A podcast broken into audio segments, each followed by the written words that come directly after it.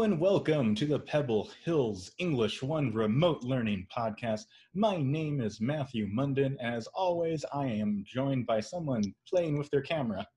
Sorry. I was setting it up so that it doesn't fall. Chris Cortez here. All right.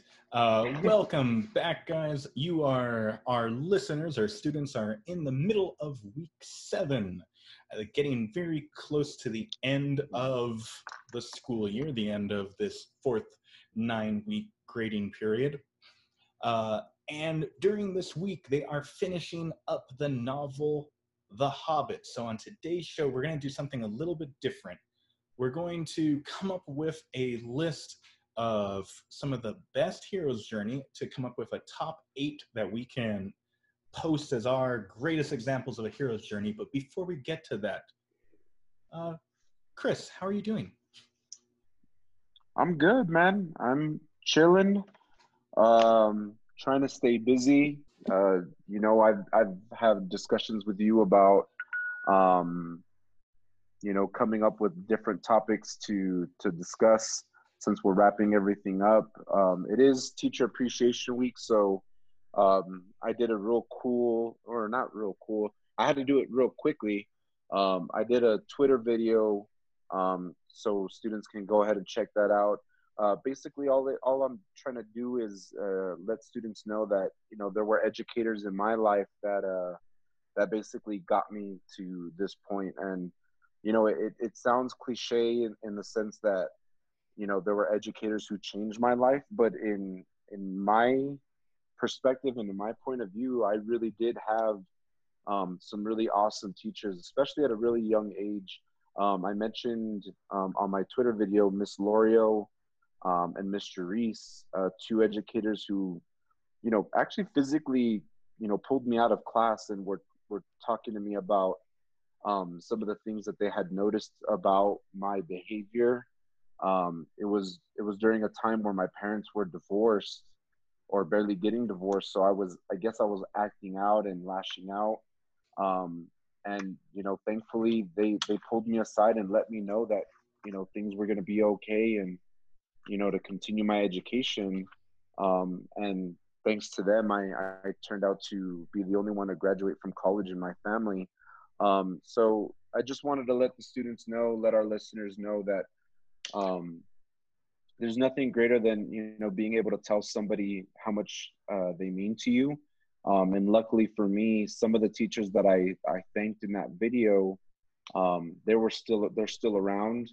Um, and i was able to thank um, a majority of them. And, and it's sad to say that a couple of my other teachers that were on my list um, you know the one that pops to mind is miss jones uh, my sophomore and my my freshman English teacher, I'm sorry, sophomore and junior teacher, English teacher, um, she passed away, you know, kind of, uh, you know, right after I had already graduated, and it, um, it it kind of took me by surprise because in the back of your mind, you always think like, you know, I'm from a small town, Fabens, so I can always go back and thank them. That that was always, you know, like in my mind, but you know unfortunately i never i never got a chance to go back and there's a few other teachers but um you know just just to kind of give them a little shout out and let them know that they, they did mean something to me i thought was kind of important yesterday as as uh it's the start of our teacher appreciation week so that's that's where i was at for yesterday's uh for yesterday's post that's awesome. Yeah, no. Uh, I actually been reaching out to some of my, actually two of my coaches from high school. I was uh, tr- like, I found out that one of them is retiring at the end of the school year. Wow. And uh, trying to come up with like we've been talking about like podcasts, uh, like a mini series of talking to people from my high school and just like create mm. that like a like three episodes or something just to figure out like just talk about reminisce about like the days a lot of my friends from high school have gone on to be uh, I have like one of my friends is a doctor in California, and he's been wow. been like kind of talking to him about like everything he's going through out there. So mm-hmm. like just as a way to like vent and stuff like that. Um, Right. But yeah, I'm gonna I'm trying to figure that one out. Like if I end up doing anything with like what I'm trying to record, stuff like that. Talking to Mhm. him about like the show Scrubs because for some reason me and him were really into the show Scrubs Right. uh, because uh, me personality wise, I apparently is really close to JD, the, the main character from Scrubs, and he was very close to Turk. yeah, And yeah. like we're just talking about it, and I'm like, oh yeah. And then I started rewatching. I'm like, oh wow, I do act like that. I Uh, can see I can see that that comparison. It it does go well. I'm not a, a huge Scrubs fan, uh, but the few episodes that I, I have seen of him, um, I, I can see you kind of fitting that. Yep. What yep. year did you graduate, by the way? Uh, 2007. 2007. Oh, okay. Yeah, I graduated a year. Oh, you graduated early. early, right? Yeah, so I Right, graduated when I was 16 years old. Yep. Show off. Yep, That's right. Yep, yep. I remember I remember we had that conversation. I'm like, wait, I'm 07 and you're year younger than me, so I didn't understand. But when you told me you graduated a year um, early, it made all Yeah. you know, it made sense. Yep. Yeah, yep, that yep. that'd be nice. I don't know. I don't know a lot of. Um, I don't talk to a lot of my my classmates to to do something like that. But um, there's like a few that I'm that I'm close to. But it would be nice. I mean, like you're saying, you you some of your coaches are you know one of your coaches are retiring. Did you did you have like a personal relationship like after yeah no. So like uh, both of them were okay so it was coach thomas from and coach Carcerano, both from Andress. Um, i was in track and cross country. So uh, coach thomas was the head coach for uh, cross country. He's also the one retiring. Coach Carcerano was like the assistant coach and then he was in track. He was uh, did like shot put, which I, if case you're wondering, did not do. Uh, the, uh, the I was a long distance runner. Um, but uh, yeah, no, we'd always actually, yeah, think the I I broke I broke Cortez. Okay, It's because it's funny. Like I wasn't gonna say like, oh, did you join put? Like you, I had just gotten over the fact that you can't do ten push-ups. Like I'm not gonna. I'm, yeah. Um, uh, no, but I would I would talk to them about um, I would just talk to them about like movies. Like they were both really into Star Wars. Uh, I still like on Facebook. He will constantly like uh, Coach Carcerano will constantly pick out on me uh, for like uh, liking the Last Jedi or um, I like him already. yeah, uh, but he also he got mad at me for some reason when I recommended the movie Mad Max Fury Road, but he hadn't seen it yet. He hadn't seen it, so I Oh. kept telling him like, "Look, I'm not trying," because he's just like, "I don't know why they had to make a sequel to that." I'm like, "Look, honestly, just watch it, and you will like you will understand why I like this movie." And then he was like, yeah. after he, after he watched it, he's like, "Okay, I I understand why you that was one of the greatest movies of all time." I'm like, "Yep, yep, it was." Uh, Did no, you read but- any of the? Did you read any of the back the backstory behind like Tom Hardy and? Oh yeah, no, Uh, like that. That he did. They him and Charlize Theron all both hate each other. They both hated the director. They Yeah. they never understood what the director was asking them to do. And then when they watched the movie, they're like, "Oh, I understand it now. I am so like." Apparently, Tom Hardy like apologized in front at the world premiere. He was like, "Look, I did not understand the movie that we were filming. I am sorry. Now that I've seen it, I understand that you're a genius." It's crazy, right? Like for him to, for all the backlash or from all the articles that said that he was, you know, very like Difficult. unruly. Yeah, like I mean, to the point where he got to like Joaquin Phoenix status in terms of like being difficult to work with. I thought that was crazy because when you watch the movie like in its whole, like I mean, it's obviously it's a good movie. It went like ballistic. I didn't think it was gonna win as many Oscars as it did, but like as far as like costume design and sound editing, like it went kind of mad on the on the Oscars that year, Uh, huh? uh, we we may we may have more to talk about that movie later on without oh, okay. without, without talking about it too much. Uh, Yeah, uh, like I'm just like like I don't want to completely uh, kill the our topic. Um, okay, okay. We'll save it. We'll save it. Yeah. Um. So, I guess, I guess, like, this is a bad segue, I guess, but I'm going to explain how this is going to work. So, Mhm. I was inspired by a podcast I was listening called Screen Draft, and what they do, they try to come up with top seven uh, Mhm. lists of movies, and they have two people, and each one of them comes up with a a set of different movies, and each each person has a veto, so they're each trying to work on like creating a top seven list. Um, the it didn't top seven wouldn't necessarily work for us because I wanted it to be equal, so we're doing a top eight. So in a Mm. moment, I'm going to ask my phone using Siri to flip Mhm. a coin. Right. Uh, then, uh, based on that uh, coin flip, we're going to either we're the person who wins it can either decide to start out the list, meaning that they will get to name the top movies eight, six, four, and two, or Mhm. they get to go second and they would name the seventh, the fifth, the third, and the first, the top movie on the list.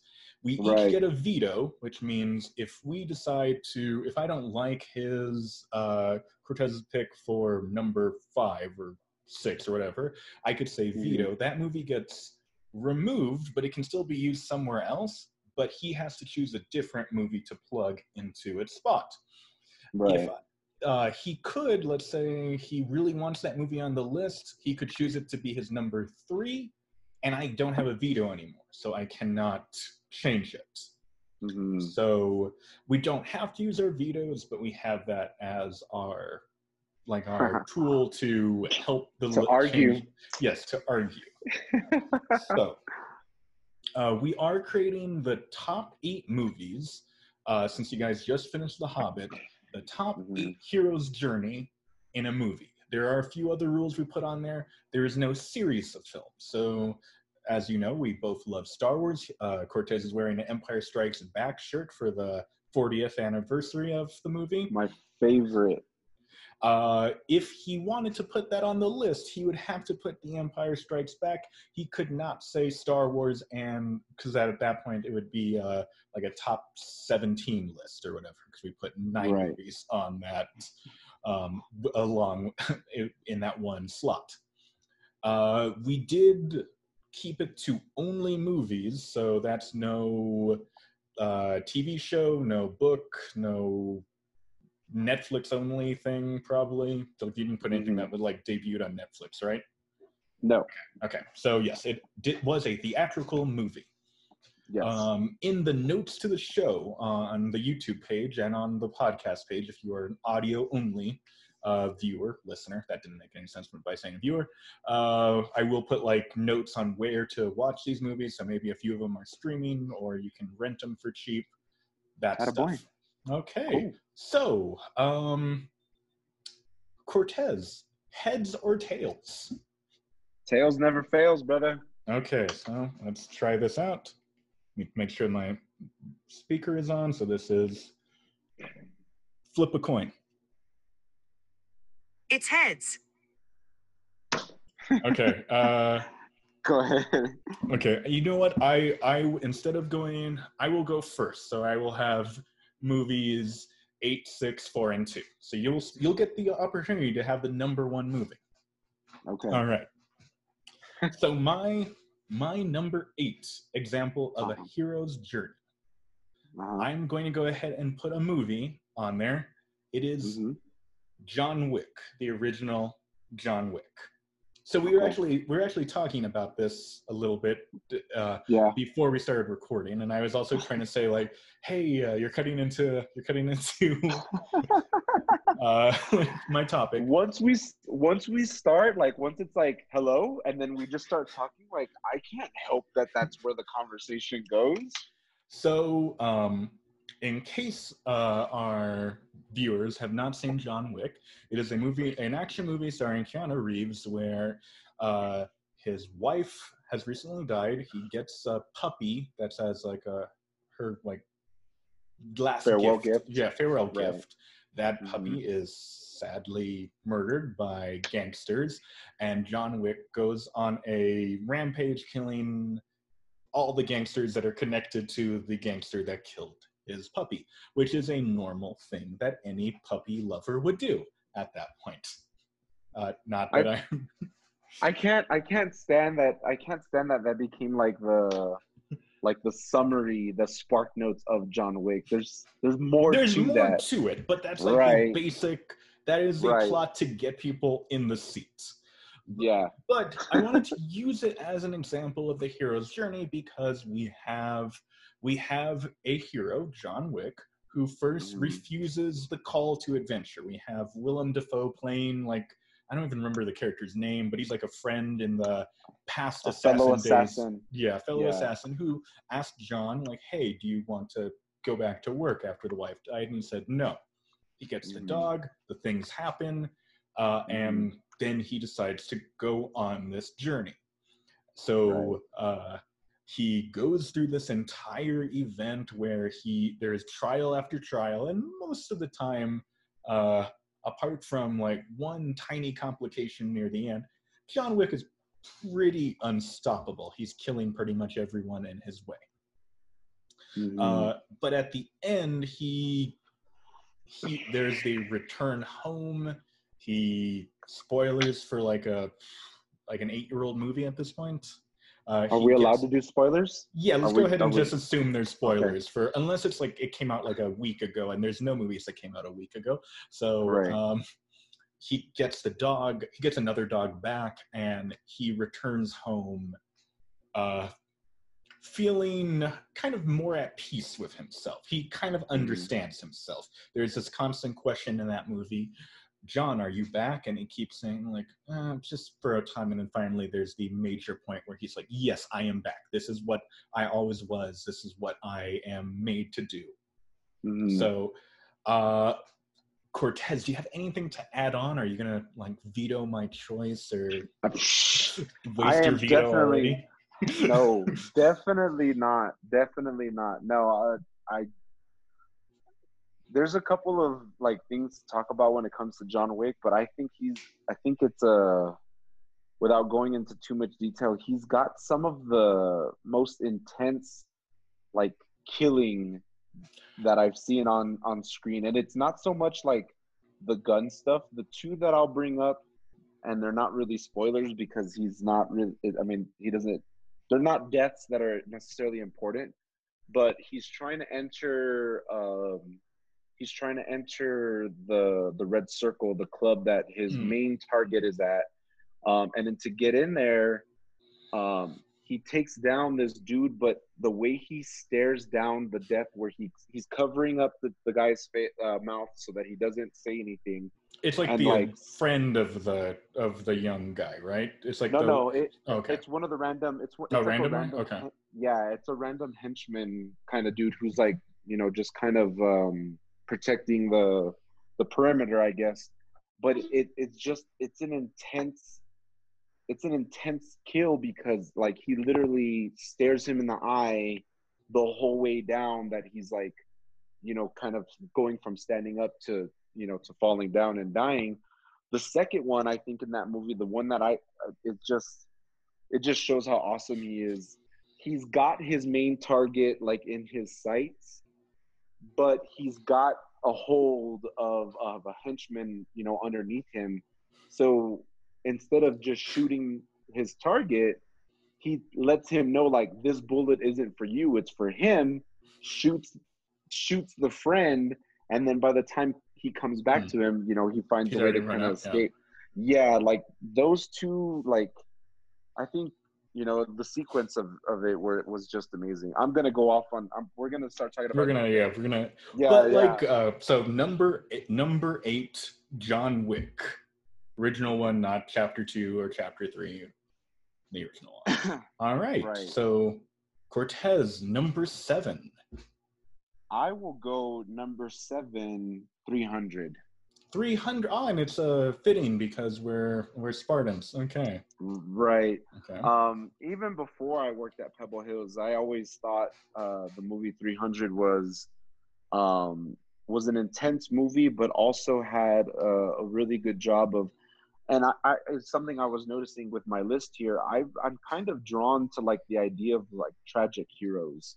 Okay. So um, the idea that you know there's this there's this uh, this task this impossible task that they have to uh, kind of overcome and our hero knows that this is going to be the end of him. So uh, king leonidas um, you know goes out of his way to protect his country. Um, the government body that has been set up by um, you know the country uh, basically tells him no you cannot defend the country with the army um, and you find out because you know of all the the back dealings that they're corrupt um, so he kind of bends the law to his way where uh, he can take 300 men on a stroll, and it just so happens that that stroll becomes like their death, and they all know it. And to them, that's like this glorious thing. Um, so I'm gonna put it in there because mm-hmm. I felt like it's a great movie, but I'm putting it that low because it might be that dark horse that just okay, it might be that all overdoes right. it. Like I like I would uh, I feel like it fits in with our hero's journey. Um, mm-hmm. The like I'm trying to think of there's some things in that movie that haven't like it's it's honestly the issues that I had with the comic book where like how they portray um Xerxes Xerxes uh and there's a couple things that are feel dated but like uh-huh. I like I can't like help but like whenever there's an action scene in that movie, I'm like, oh yeah, no, this is really good. This is really well choreographed. This is I can tell what's happening. And then people have been ripping off things that Zack Snyder, the director, has done in that movie with the speed ramping, the the like like basically everything filmed on green screen was a uh Sin City did it, then like even like Mandalorian's doing it the way they're doing a projection for the film but yeah, mm-hmm. staying with the hero's journey. Yeah, 300 is a good pick. Um, so wait, let me think of what would be my. Okay. Hmm. So you have six, four, and I, two. Yeah, I have six, four, and two. Okay. So number six. Um, it's like it's like a strange. I didn't. I didn't know if I really wanted to put it right after each other because they're kind of similar. But number six is one of my favorite movies. It's probably my top 3 mm-hmm. um, is the original Die Hard. So again, we have a kind of violent movie, but uh, uh, Die Hard is about uh, this guy, John McClane. He is uh, going to his estranged wife's uh, Christmas party, office Christmas party and terrorists happen to take over that building. And he is a he is a cop uh, visiting from New York, and he just has he has to save his wife and her coworkers, and mm. things happen along the way. So we have um, the thing about Die Hard. They portray John McClane as even though Bruce Willis is like a I think he's like tall to like average. He's like he doesn't have shoes. He's not like insanely bulky compared to like some of the people who are on his team. Uh, mm. He uh, he doesn't even have any weapons on him, and he keeps having to overcome each challenge. So it's nearly like a video game level where okay, there's the one person he has to fight. Then there's the big tall guy that he keeps getting into fights with.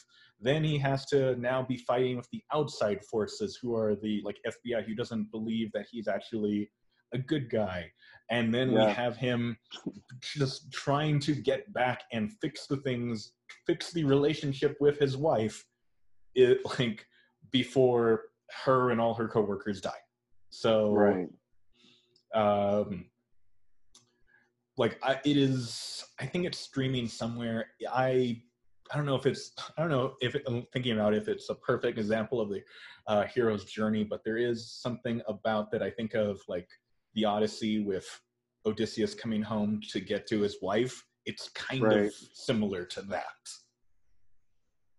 Are you I'm gonna- okay with Die Hard?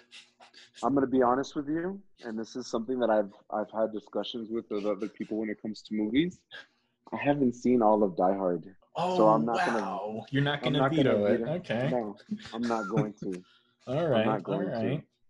I'll let Um, six. I'll let it stand. and we'll let it stand. is. So, because we're getting closer to the to our top Yeah. five, um, Right. you should really watch Die Hard. It's uh, I keep hearing that, and I know, like, I keep telling myself, like, I'm going to. I just, I haven't. So if you find that it's streaming somewhere that I that you can have it, yeah, like, I, I will get to it. But I just, I, for whatever reason, I haven't, I haven't gotten to it, man. I don't, I don't know what it is. it's one of those like weird movies that uh like i think it's a like not if not perfect close to being perfect and it bugged Mhm. me to no end in high school when i like saw that one of my favorite movie critics roger ebert he gave it like a Mhm. two star rating because he doesn't like the fbi agents in the movie he says that they're not believable and it has Yeah. bugged me that i'm like that movie is so perfect and he gave it two stars and he gave he gave the very the very much inferior uh die hard to die harder like three Uh-huh. and a half stars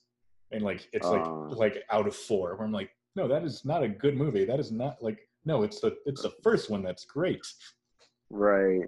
But yeah all right Um, number five I'm on number five, and I'm going to say, I just want to let you know, my number one is gonna be like, you better not veto it, cause I'll veto your veto. But anyways, I'm jumping, I'm jumping ahead.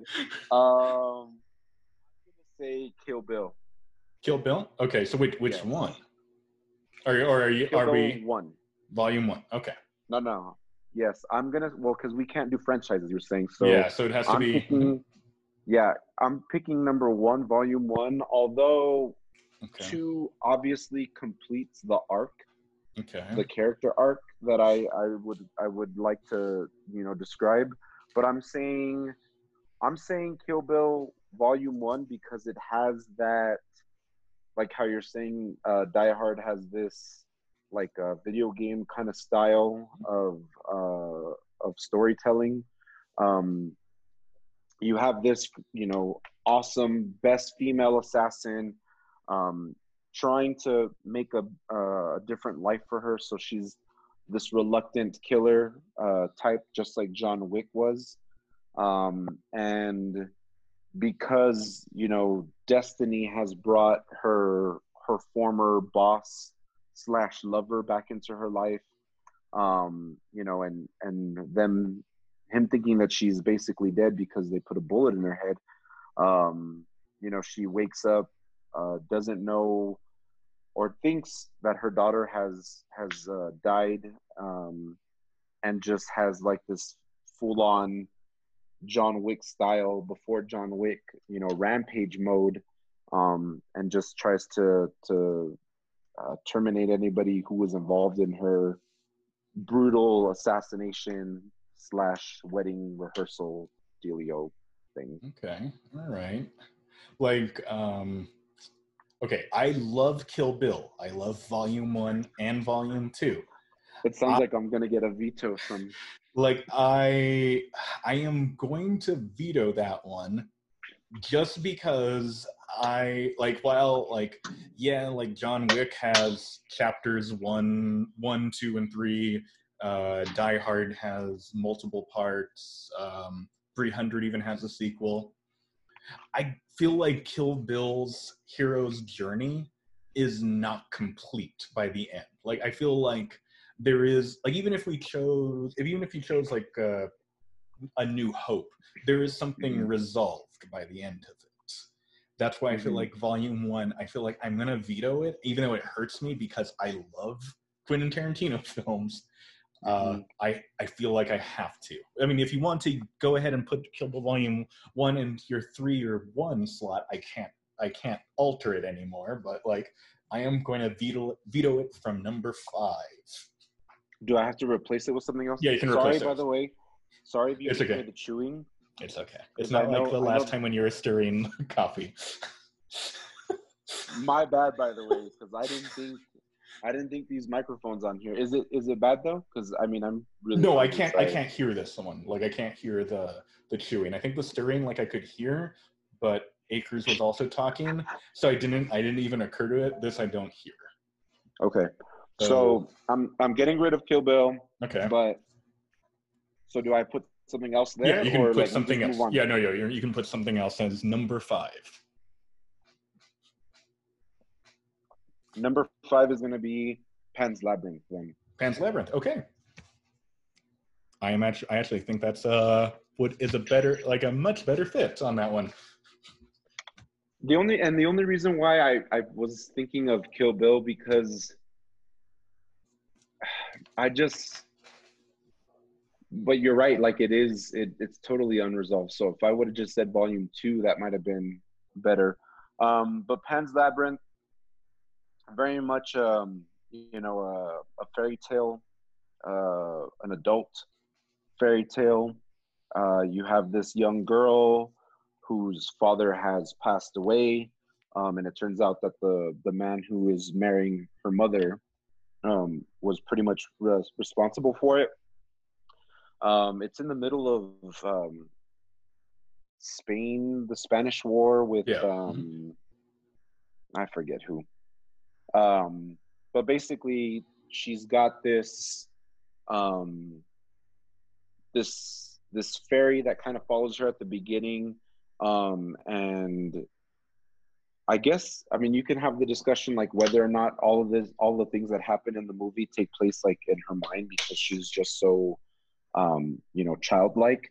Um, but basically, she's she has like these tasks to complete because apparently she's this uh, The daughter This of like a king. yeah yeah the daughter of like a I don't know if he's like the fairy king or yeah, like a fairy king or something, and then like she has to save her infant uh, brother. right right Yeah, so she like But- the and it and also her like her task is to go back to her father and her mother. She's got to prove somehow that that she is that reincarnation of of that daughter that fairy daughter or whatever. So i'm gonna just say you know without giving too much away that it you know she's also a tragic hero um in the way that she does it i i think is it's set up really nicely. Um she's got mentors along the way with the the faun yeah the you say it pan yeah no it's Yeah, but the actual like creature Mm-hmm. yeah faun yeah faun yeah faun yeah.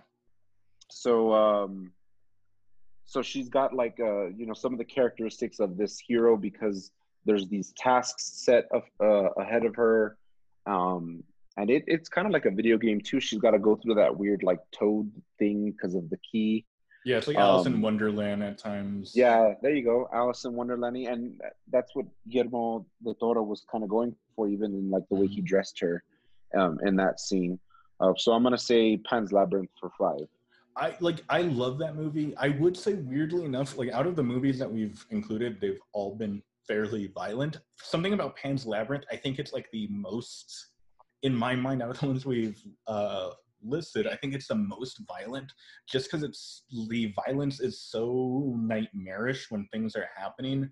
There's a Mhm. there's someone who gets like shot in the face in the movie and that shot has like like scarred me for life because I think about the way the expression on on the fi- on the character's face. I'm like, oh, that is really like that is really affecting. the father Um, and son the father and son is that what you're talking about or It's near the end where someone gets like shot in the face and like the eye rolls and like that is yeah just, yeah like, her, oh so her Yeah, that- yeah like that. I just like I'm like, oh, that is so like like would- it- I would say I would say the way he kills the father and son that they think are they think that they're spies, but they're just farmers uh, hunting rabbits. He shoots he shoots the son like right in front of the father, oh, and then yeah. and then like he gets a bottle of wine or the you know the the end of the gun Oh, and like okay. smashes the father's face to like yeah, he dies. that- That, that uh, that's pretty violent. I'm gonna have like an M rating on this podcast.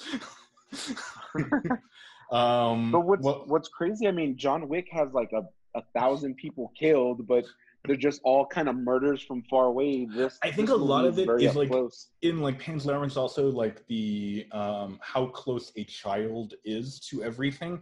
It makes Mhm. you more on edge of like like oh that is like within sight of a kid. Okay. Yeah, yeah, like where John Wick, it's like everything is so. Even though both of them are basically fantasy movies, because John Wick is like the reality is so weird, like you're, Mhm. it's not, it's not taking place in like the same world we are. But something about Pan's Labyrinth is just like, oof, like okay, that's a little, little hard to watch at times. yeah.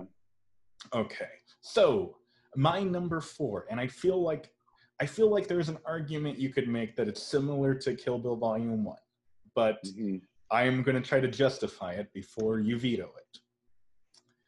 My number Okay. four is Dawn of the Planet of the Apes. It is the second one of those. So the first one, like the names on all of those movies make no sense. We have Rise of the Planet of the Apes, and then Dawn of the Planet of the Apes, and War of the Planet of the Apes. This one is the second. Uh-huh. So this one Uh-huh. takes place uh, into the apocalypse that has already occurred, the the virus that already happened, and we have uh, we have Caesar as this uh, ape who doesn't want to uh, doesn't want to go into make contact with humans, even though there's humans trying to contact his tribe Uh-huh. uh, he is pushed to due to like the uh, someone that he trusted, Koba. He's pushed into war with, or into at least conflict with the humans. And by the end of it, the the his conflict with Koba, one of his his fellow apes, basically kind of leads them to the greater war that that ends up happening. But Right. really, I- the movie is about like these two performances where it's this motion capture. There's these two. Uh, it's Andy Serkis and uh, the I cannot think of the other guy. He's in. He stars in the show Servant, and he was he was Doctor Doom in the really bad Fantastic Four reboot from a few years ago. But it's between both of them on like their different views of like their of ape freedom or and by the end of the movie caesar has even though he ends up having to kill koba or at least getting in a conflict that leads koba to his death he still Right. learns about like yeah well i also can't trust. He learns something from koba it's kind, it's kind of similar to the arc that plays out in black panther to be honest where he has the they're the they're related but they that he learns about like yeah well i can't go on living the way that i'm doing. I need to be part of this. I'm not gonna veto it. Okay because one, I loved that movie. I really did. Everybody like I don't even mind the third movie, but that one because he's so like how you're saying I think the way you, you describe it with his okay it just it's gonna go into like another conversation. Basically though, I feel like that movie is like the Dark Knight Rises, or no, the Dark Knight. The yeah one where we have like Batman koba is like uh is joker, the Joker. and then yes, and then even in But a the only- gary Oldman is kind of the two-face in a way yes, but I've always like I've I've made that comparison, and people are like, that doesn't make any sense. And what gets to me is you got to remember, like Batman is totally against killing. He will never do it. Like he tries to do everything in his power to go out of his way to not kill. And Dawn of the the Planet of the Apes, that doesn't happen. Like he gives in. His one rule was apes don't kill apes. mm-hmm. But then he finds out that there are some apes that are, and it sounds bad to say, like there's just there's just some people not worth saving, and there are some people who don't deserve to live. And in this case, it's Koba because Koba assassinated Caesar and made it seem like humans did it, which gets all the apes riled up. But then he continues like this lie, and then he gets like this following, this very Joker like following um, that takes place. And if you played like any of like the video games or even this this last version of of the Joker that you didn't really like, um, it shows that there he gets a, a group following and he has this kind of leadership role. So Koba, the, that leadership kind of like takes over the third movie because then all of Koba's followers are still very much against the apes. So Caesar's got to battle, you know, within himself and then also the humans. So I'm I'm gonna leave it. I'm gonna all I'm right. gonna allow it. All right, all right. So we're getting close to uh to the uh to the end. So number three. I'm gonna say and by the way, sorry. No worry. This was before um, me knowing that we were gonna actually not do franchises. Okay. So I felt that a very great character arc was Iron Man. Okay. So you said though I couldn't pick well, you can pick you like know, one movie in a franchise, yes. right, but I can't do, I can't do all of. No, Tony you can't Stark's. do like the entire Iron Man arc. Right, right. So if that's the case, I'm gonna have to use um Endgame. Okay. The last, the last Avengers, because I think the wrap up of his character arc is is just kind of amazing in in how they plotted everything. Now, well, mind you, mm-hmm. like I, I, one, I try to do everything in my power not to say a Star Wars movie. Mm-hmm. I try to avoid Harry Potter movies, and then I also, well, I won't say the next one because in case I have to use it yeah. later.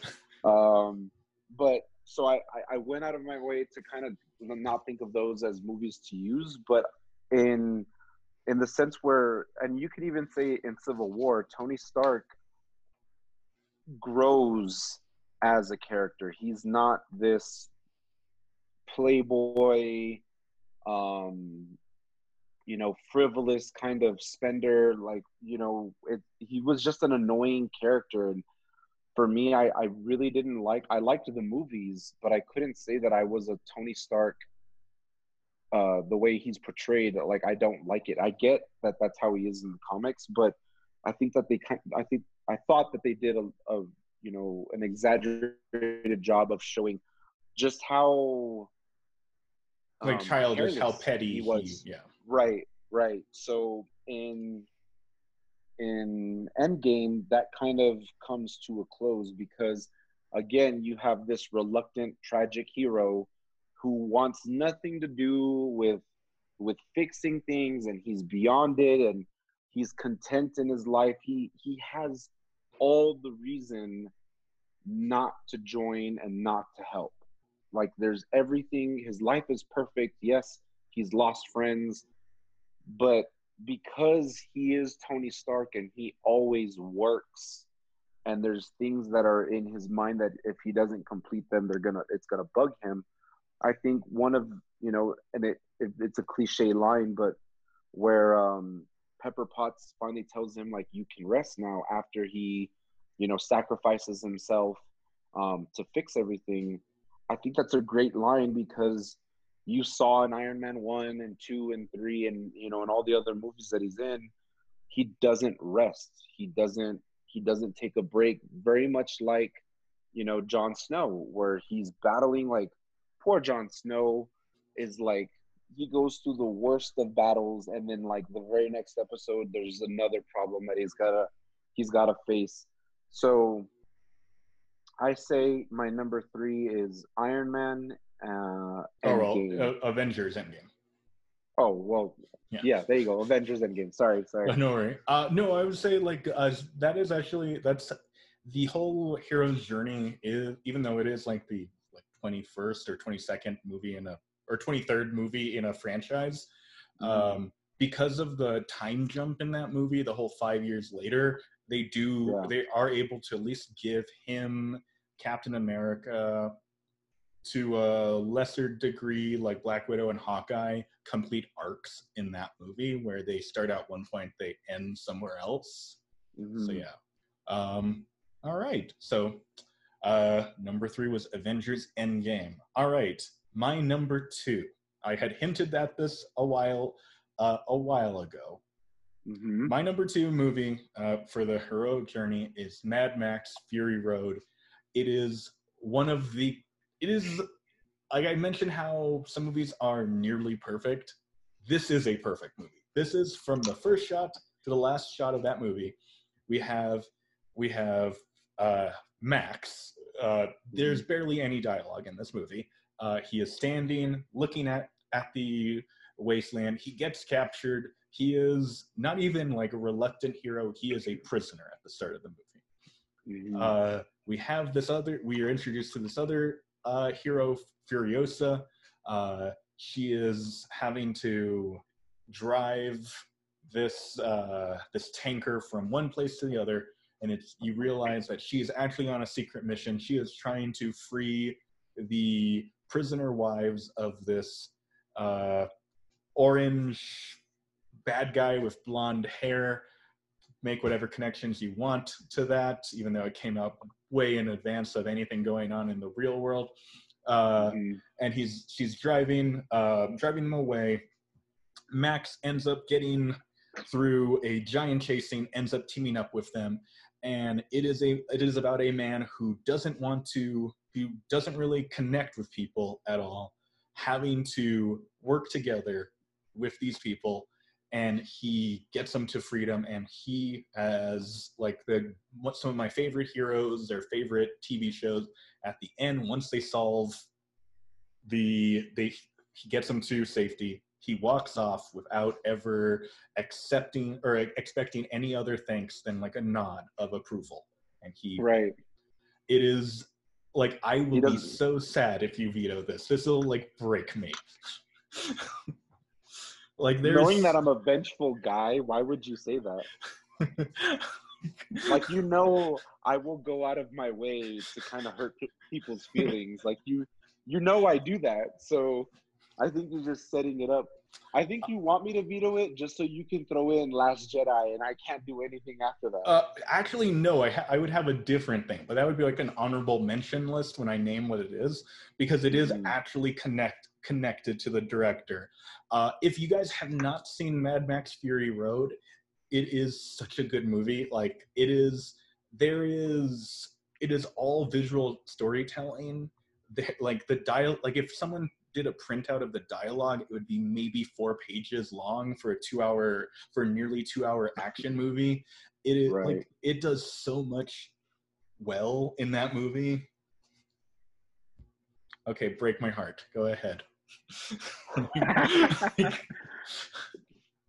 as far as a like a character's story arc though it leaves it leaves stuff open i mean it, it when it was done on purpose they're supposed to make more of them well so i mean yes the, the yeah. end of it, it the end of it does have like this resolution for uh furiosa but it leaves his his place in this society. Like he doesn't even i mean by all right he's allowed to go to this paradise you know um sanctuary but he doesn't and he wanders off and you're left to wonder like where where does he go? Now that being said no i'm not gonna veto it. okay because I, was to- I was about to say i don't think you're gonna like the next movie that i put in. I i I'll, I'll, I'll say it. I'll I'll say it in a. I'll say what I would have replaced it with in a moment in like Uh-huh. honorable mentions. It was Okay. whatever you're assuming it is. It is not. really It is. It is definitely not. I I love Mad Max. I like we were talking about earlier. Like I did not expect it to.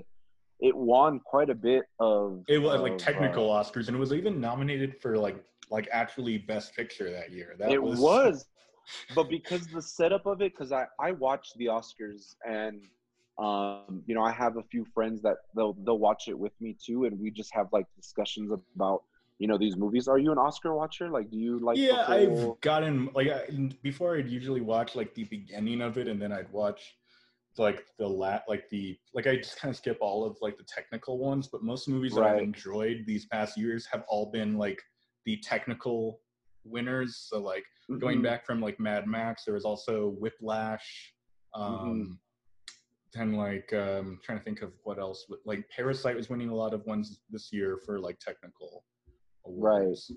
Well, I I tend to like to to watch those things, um, even the the in between stuff, even some of the um, you know the technical awards, the uh, cinematography, stage uh, design, costumes. I like those things because if it's if there's a movie that I haven't seen that year, I always like try to add it to. I mean, there's no way I can ever watch all of them. Um, but there was like a year where I would I had seen pretty much all of the nominated movies for Best Picture, and it just it's just kind of fun to to compare it. But the setup to those Oscars were like you you went into those Oscars thinking Mad Max has no chance. And there was a moment were, that I actually thought it was going, it might win. Like, it had like won like I think it was nominated for like ten awards, and at, like at the like in the first forty minutes, it won like four of them, and like oh my god, I think yes. it might win. yeah. So like the setup of it, like as you were watching it, you were like, holy crap! Like this movie has a chance to win this, but um, and I already forgot what what won the, the best picture that year. Was it Moonlight that year? No, it was something else. It was. It wasn't the. I didn't think it was the Moonlight year because it was. It's been a few no? years. I'll look it up uh, by the end of. Yeah, uh, like we'll uh, I will just say with Mad Max, it has one of the greatest soundtracks uh, that I cannot listen while I'm driving because like there's mm-hmm. something about that soundtrack will just make me like angry? angry and like i will start driving like and i'm like i'm like oh wow i'm this is not this is not safe. Like the fact yeah. that they even figured out a way to get the soundtrack into the movie where there's like people banging on drums and the guy with the guitar that's shooting flames out it is so well done. God that movie is great. I even I even actually somebody was asking me, you know, if I knew of any great action films and instead of like thinking, you know, Crouching Tiger, Hidden Dragon, or like The Matrix, like the first thing that popped into my mind was Mad Max. And I literally, like, probably last week recommended that somebody watch that movie, um, but I didn't know if it was streaming anywhere.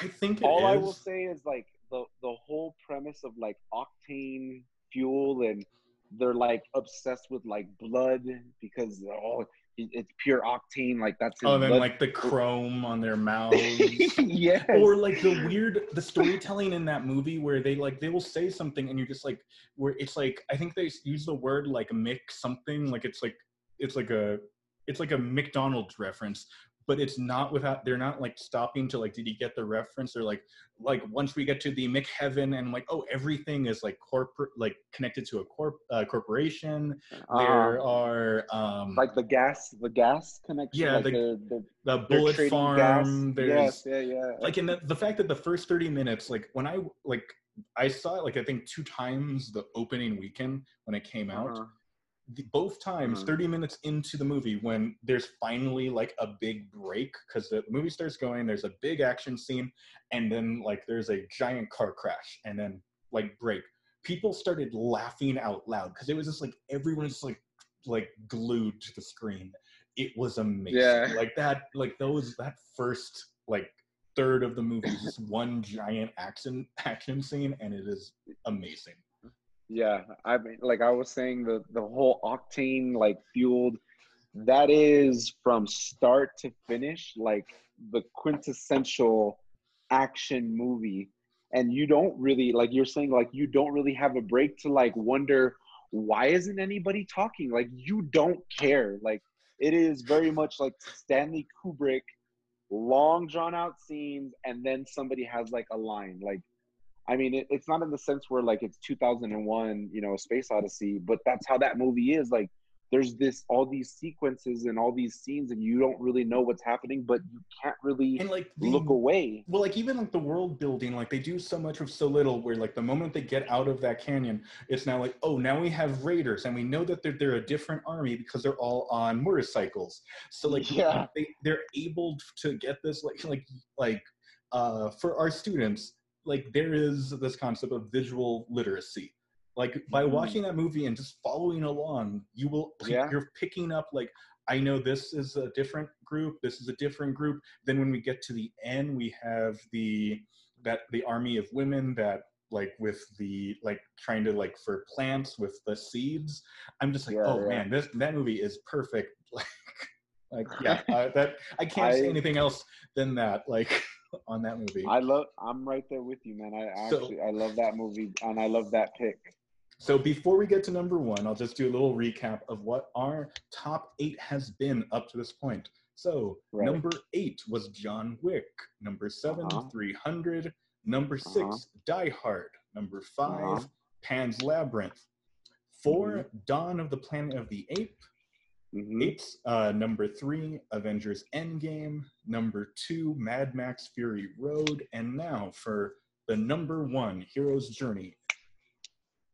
and I, I just kind of like like you have- you were saying, and it's not so much because by the end of it, I'm not a fan of when I said Avengers Endgame. It it's solely just because I The know Iron where it goes. Okay. Oh, oh, okay. Yeah, with Tony Mhm. Stark. It, I'm not I'm not a fan of the way you know even though it's sweet and nice the way Captain America basically quit being Captain America after all of his. I like that they Because Chris Evans was done with his contract. Right, right. but I, I mean, in terms of like, you know, oh, it's so sweet that he got to go back to, to Peggy Carter and stuff like that. Like, it, it was nice, but I, I found that like I was a fan of Captain America only in Infinity War because Okay. of how much of a change they went. But that being Okay. said, I said Avengers Endgame just because where I know Tony Stark starts and then where he where he ends. Is that your timer? That we're no, no, no, that, that was that was my that was my cell phone going off. All right. okay my number one and like i said i'm just i'm drawn to tragic heroes and you don't have a veto I don't have a veto, I'm so this can be you can you can say Rise of, of the Skywalker and then I'll walk out of the room. That will be my veto. you'll throw your headset down and and like i told you to start off with i i really was i was trying to push away from any of the harry potter movies any of the star wars movies but it's something that i i, I don't know if you're going to agree with this or not and you might but Okay. In the sense that you thought of the very a, a, a perfect action movie when i thought hero's journey I think I might The- be on the same track as, as you. So hold on, I might just go ahead and say it. well i want to now i want you to guess before i say what it is and I'll I'm just. not- uh, not- is it is it at all connected with an actor that was in number eight? in number eight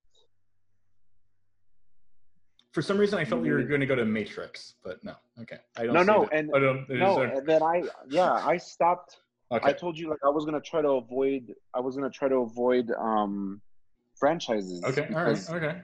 Yeah. I right. wanted the story to end. Even though Mad Max is like a sequel, you don't have to watch any of the other Mad Max. You don't have to watch Mel Gibson. Okay. You don't have to watch right. any of them, and you'll be fine. And and the story, you know, even though it is kind of open ended, it, it does have like a fitting resolution to their conflict.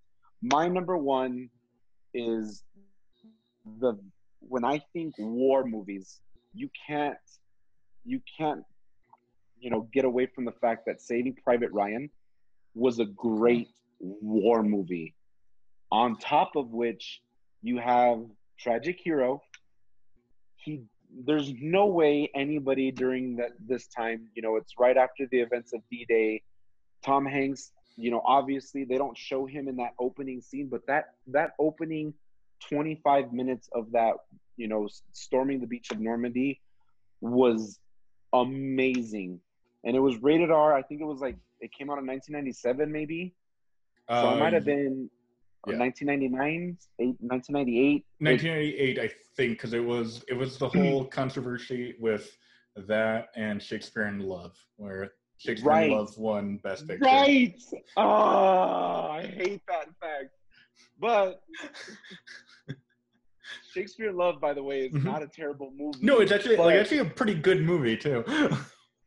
but for it to beat out Saving, well, anyways, Saving Private Ryan, 1998. I was about nine years old when that movie came out, and for whatever reason, like I wasn't allowed to watch rated R movies, but my parent, my dad was like, "This is okay. This is an okay movie for him to watch." and I remember watching that as like a young kid and thinking, like, war is insane. And I knew that the movie was, you know, was fake. It wasn't like a documentary or anything like that. It didn't use actual footage, but I thought the way it portrayed the events of like, you know, this is like the brutalness of of this war. Um, I thought it was amazing. And then even at, at a young age, I was able to understand pretty much some of the most difficult of concepts of like loss and family and duty um, and just as i got older i was you know uh, obviously more fixated on on how well that movie um, was produced and, and made um, it, it, it's interesting to see some of the storylines with um, tom sizemore who had that bad reputation of being an actor who was difficult to work with. Um, you know he he did drugs he was an alcoholic but to know that he he saw the potential of that movie where he wanted to be a part of it he basically put it in his contract with steven spielberg uh, steven spielberg i will take drug tests i will go to uh, would go to therapy i will have a curfew like he went out of his way to make sure that he was a part of that movie and didn't get kicked off like he was in a few other movies um, because you know I, I think you could kind of see that this movie was going to be an important an important movie. Just you know very much like you know schindler's list was uh, an important movie.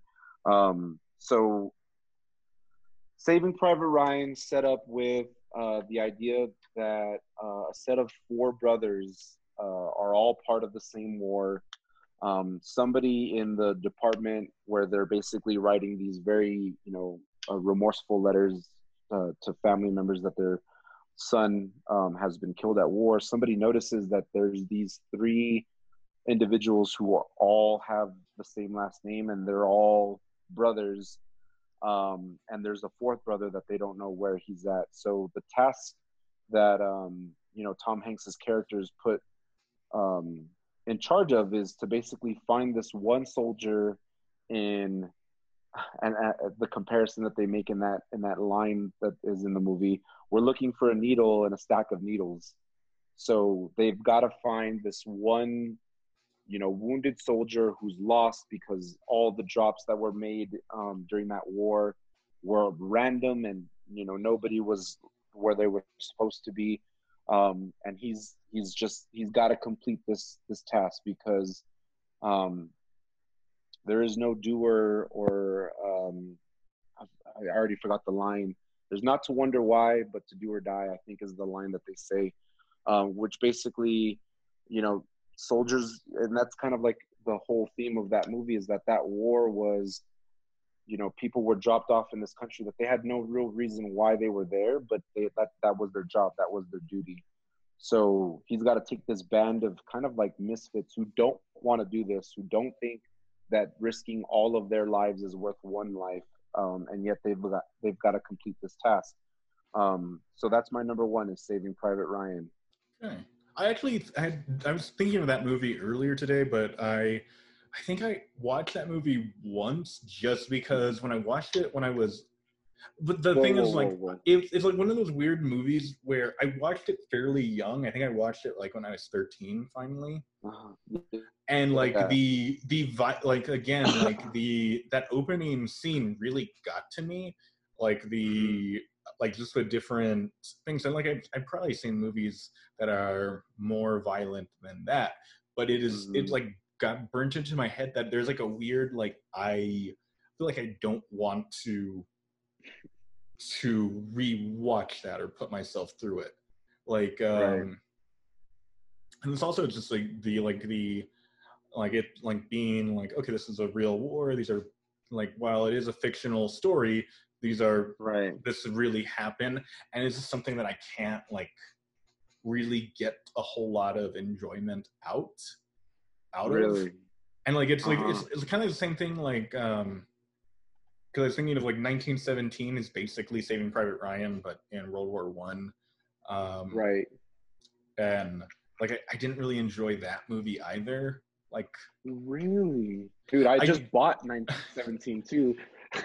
like it's like it's weird. The like the, some of the only war movies that I've I'm I think I'm able to like even though I haven't watched them recently, like Dunkirk, I'm not like a huge Christopher Nolan fan, but like his movies are so cold in a way Mhm, that like mhm. I don't feel I don't feel connected to the people, so I can just kind of like watch it and like okay, this is happening.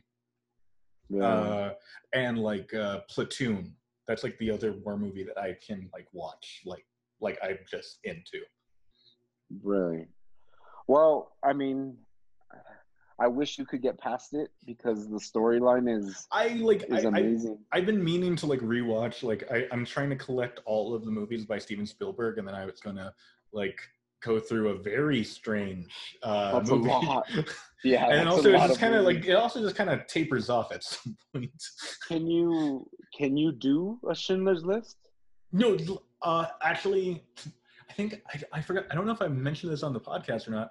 I had a teacher. Um, I'm not going to name them because they're still working. They might still be working.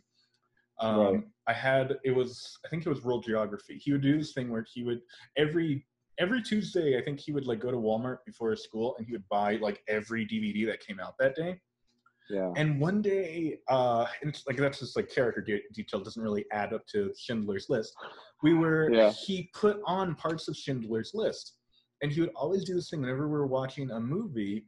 Oh, Mhm. the, uh, he'll he'll like point out one of the characters in the movie. Oh, that's whatever, like someone in the class. Well, I don't think I've actually even finished Schindler's List because of this. Because he pointed out one character, and it's like this little kid, and he's like, "Ah, that's little Matthew." Uh, that kid gets killed, and like it's something The dude who the dude who scrubbed the the, the tub, the kid who I- scrubbed the tub. I don't. I can't. I honestly can't remember. I just remember like he Oh. was running around, and then like at the end of the scene, the kid's dead, and I'm just like, Uh-huh. that is really ugly. I that like burnt into my memory for some reason. so So you so you don't you can't watch Schindler's List and then you can't do Saving Private Ryan. No, I so, don't know, like, I mean, like I mean, like uh, well, like I, I think I just probably have to rewatch. I'm like, there's like the the the '90s or like the late '80s '90s period of Spielberg. I'm very like I, I don't like I, I feel like I'm kind of shaky on like from the color Mm. purple up to Saving Private Ryan. I'm like Mm, like I've seen those movies or I've seen parts of them, but like right. I I mean apart from Jurassic Park and the second Jurassic Park, like I really his other movies during that time I'm like eh, I like I was very little.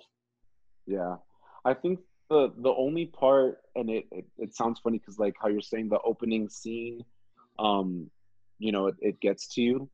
There's a lot of great characters in that movie, and you know, a, a bunch of them end up passing away. But the one that hit me the hardest um, was in that group of of uh, of soldiers. There's one Jew, and he makes it, you know, through the entire part of It's the movie. he gets killed like doesn't get killed at the very end like if there's like a guy in the stairway or something like that. Yes. Yeah, that He's also like burnt a- into my yeah. Ah, because he can he can be saved, but by because the one wimp in the the whole group. He's like hiding and he doesn't yeah. yeah, he hears the he hears it Mhm. happening in the stairs. That one that one kind of hits because. I mean, it's at the end, and you you you kind of want all of these characters to make it out of out of there alive, but they don't. And then, well, I mean, the setup of it too is kind of interesting because you have uh obviously uh Ryan who's older and that's how So yeah, that's that's like the framing device in it. right but you don't really know that it's him though. You just know that there's an older person who's survived and you're just kind of left to think like that's probably Ryan eventually. But um you know Tom Hanks's character passes away. Um Vin Diesel's character passes away. Um the the medic uh the sniper who has become like a meme like anytime there's like a, a like a video of people like falling it's always his scene where he's up on the tower and he's like this awesome sniper um but i mean saving private ryan dude it, it's it, it's an awesome movie All right, so Saving Private Ryan was number one. Uh, before we sign off, do you have any like honorable mentions for this list? Like I had a few. Like I was mentioning what I would Mhm. would have replaced Fury Road with. Uh, Do you want Mhm. to take a wild guess of what I would have replaced Fury Road with if you had vetoed it? Could you give me a hint? Give me like a direction in which the movie would have gone. It was a it's a kids movie that was uh like I I mean like we literally did only like apart from Dawn of the Planet of the Apes and Endgame like everything is very rated R. Uh, Right. This is this is rated G. It was a kids movie filmed in Australia hmm like mid 90s it No, has I'm there's a there's a fury road connection to it Really? No, I, I. What's the movie? babe it would have been babe the the talking pig there is Really? a- it's a t- it is a hero's journey in that I'm have- not. I'm. I'm not debating that, but all all kids movies are, you know, hero's journey movies. something something about like something about babe i just kept think, coming back to it and like like Uh-huh. like mentioned a podcast that it was like to you that they've been talking about all of George Miller's movies. George Miller Yeah, came yeah. up with the story to Babe. He didn't direct it, and George Miller also directed all the Mad Max movies. Mhm. Um, Babe would have been on there. Uh, Matrix was I was considering, but I didn't want to use it. Mhm. Um, the first X Men, but I didn't use the first X Men because X2 is a better movie, but that doesn't really have a hero's. It's not really a hero's journey. First one is more that, so I couldn't use that. And then Mhm. I had it on my list, but I was not going to use it, like unless I had Last- to. Last Jedi. Yeah, that was like I wasn't. I didn't want to bring it up, but like if I if for some reason you had also named all of my movies and X Men and Babe, then it would have Mhm. been uh, the Last Jedi. Yeah. Well, I'm glad you didn't you didn't use that one. I had um also the Matrix, but like like I kind of found out before we were doing this, we weren't we weren't really doing franchises and I had told you once you sent me the kind of like the premise of what we were doing, like I I told you I wasn't going to use any of the Star Wars movies. Um I do have Dark Knight on there Okay. and I kind of I, I brought it up. Um I also had Godfather Okay. on my list as an honorable mention. Um, so yeah, so Harry Potter, um, uh, Half Blood Prince was on there. Um, but yeah, the one that I was like, because I thought we were gonna kind of like eliminate. Like I thought eight was gonna go against seven.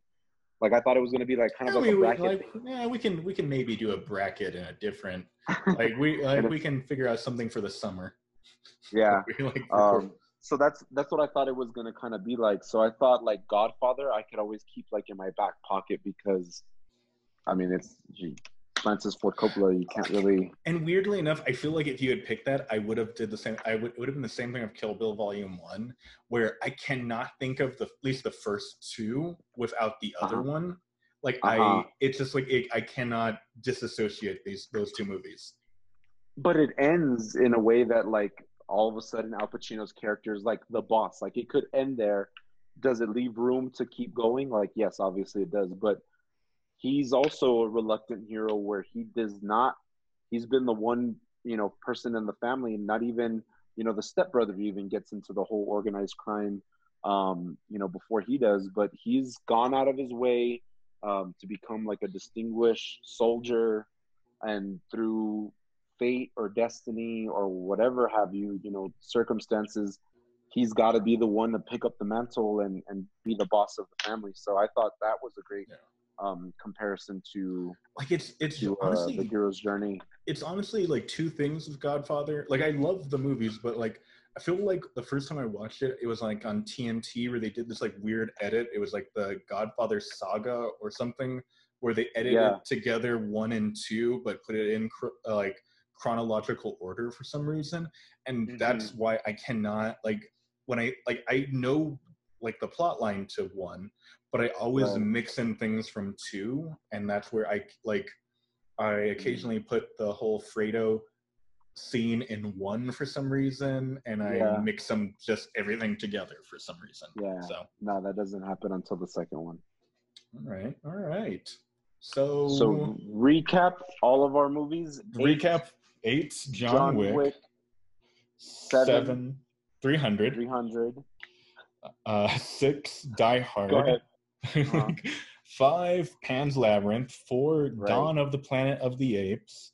Three, Avengers Endgame, based looking primarily at, at Iron Man's arc. Two, Mad Max Fury Road. And one, Saving Private Ryan. All right. Um, so, Cortez, did you enjoy this movie draft thing? Maybe we can do it more often at the end of I- units. I en- I enjoyed it, but we gotta find we gotta find a way to make it where I've seen the movie. okay well like i was i was thinking and this is like a like uh, students and viewers will get a little insight into like the thought process as we can if like if we continue to do the podcast during like when we're not uh remotely teaching uh Uh-huh. we can like revisit these lists or come up with tv shows or different topics or like or you know even books that could be like a like a, a connection to the subject we teach um Mhm. so yeah Yeah, but it was fun.